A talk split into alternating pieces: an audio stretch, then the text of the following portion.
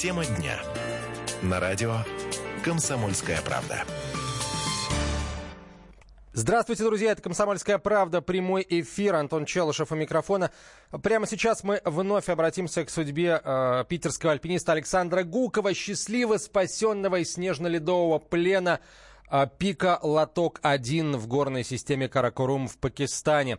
А больше недели Александр провел на небольшом снежном карнизе на высоте 6200 метров без во многом без надежды на спасение, потому что э, высота 6 километров, вертолеты, э, вертолеты сюда практически не летают. Плюс именно в этом э, месте хорошая погода. Это, знаете, такие небольшие перерывы между постоянно продолжающейся погодой плохой. И, э, в общем, Александр Гуков с его слов практически потерял надежду, особенно в последние сутки перед спасением.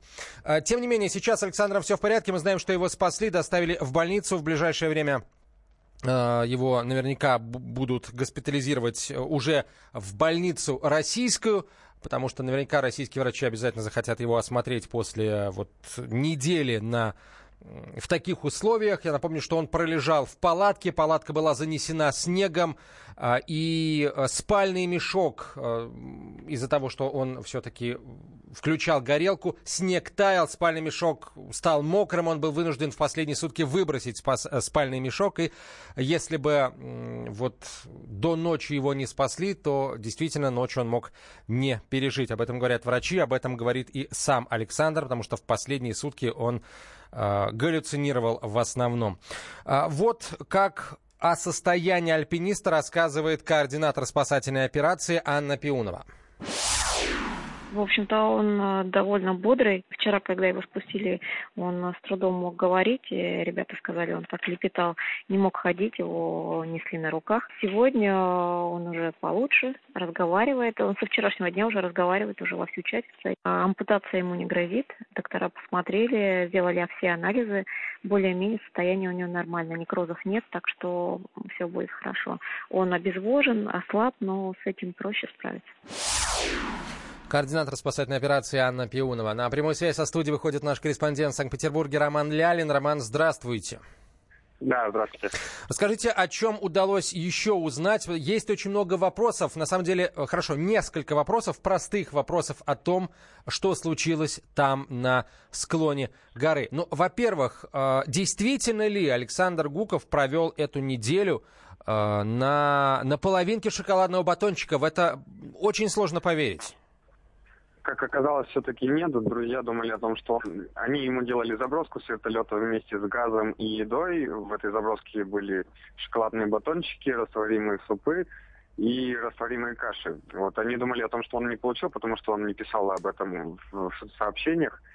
Но, как оказалось, сейчас он рассказал, что все-таки заброску получил. Он э, заправил горелку газом, топил э, снег, э, грел воду и вот варил супчики, каши и питался шоколадными батончиками.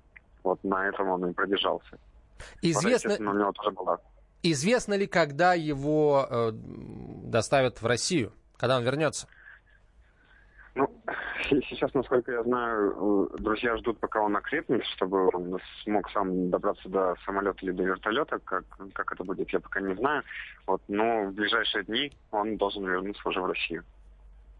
Удалось ли узнать подробности о э, гибели его напарника Сергея Глазунова? Э, что случилось там на склоне? Почему они пошли вдвоем?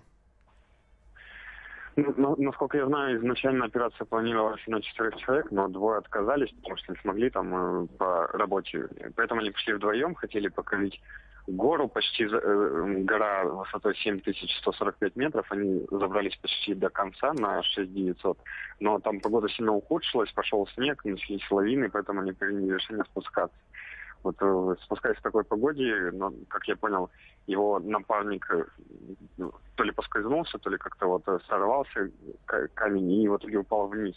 Он, он тоже сорвался, но зацепился за скалу, провисел на ней, поднялся и вот начал спускаться, после этого поставил палатку.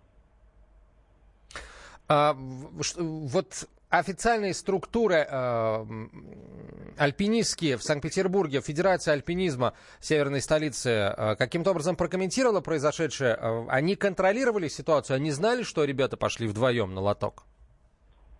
Но, насколько я знаю, все альпинисты знали, велась даже прямая трансляция оттуда. Они каждый день отписывались, где они, на какой высоте, что с ними происходит, и что у них есть из еды, какая там погода. Вот на, на одном из альпинистских сайтов. Но потом связь с ними пропала, и через некоторое время получили сигнал ФОР. Я, собственно, э, почему спрашиваю? Потому что э, лоток, несмотря на то, что э, высота, он, он не дотягивает даже до 7200 метров, эту вершину покоряли всего один раз, и было это почти 30 лет назад. Японская команда альпинистов, их было шестеро. После этого, ни до, ни после этого на лоток никто не восходил, и, а если и были попытки, то вот, по крайней мере, вот во всех тех случаях, о которых мне известно, там в них участвовала, ну, прям скажем, не одна спарка, а несколько альпинистских есть 4-6 человек и более. Ну, я полагаю, что ответ на этот вопрос мы получим, наверное, когда сам Александр вернется. Да, Александр в прошлом году пытался уже покорить эту местность, и у него не получилось, но он, как сообщал в прошлый раз, все безопасно, насколько он понял, и гору можно покорить, поэтому он пустился второй раз. И, к слову, вот когда он был один на, на вершине в палатке, засыпанной снегом, ему как раз в галлюцинациях и примерещился напарник, с которым они в прошлый раз поднимались на эту гору. Как он сказал, они сидели и ели вместе пельмени. Такая галлюцинация была. Роман, спасибо большое. На прямой связи со студией был наш корреспондент в Санкт-Петербурге Роман Лялин. Э, в подробности о счастливом спасении Александра Гукова прямо сейчас можно узнать из материала на сайте комсомольской правды kp.ru. Альпини, застрявший в горах Пакистана, я был на грани, еще одной ночи я бы не пережил. Все подробности, которые есть к этой минуте о спасении Александра Гукова, сейчас можно найти на, в этом материале. А, понятно, что вряд ли кто-то из нас, э, ну, подавляющее большинство из нас окажутся в, в такой ситуации. Нет у нас спецподготовки, не полезем мы на э, вершины высочайшей сложности, но э, чем черт не шутит, а, оказаться в лесу, где-нибудь в, в, в тайге, заблудиться зимой, это может случиться ну, не могу сказать, что с каждым, но со многими.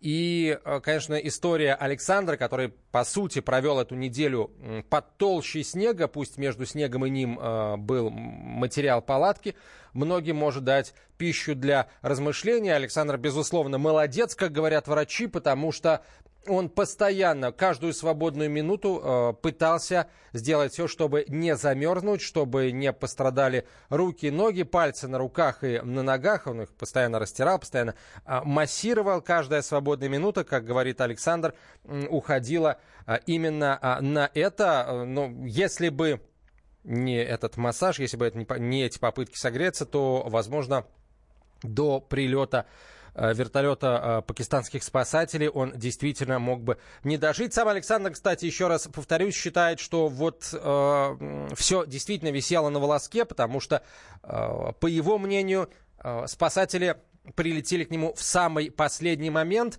а, потому что силы были на исходе, и а, только галлюцинации посещали, своим каких-то сверхусилий он смог вырваться из а, плена палатки, потому что, еще раз скажу, он лежал придавленный снегом, а начал он выходить из палатки только потому, что услышал, как где-то шумит вертолет. Его искали около 40 минут, и вот этих 40 минут ему и хватило на то, чтобы выбраться из палатки и дать о знать.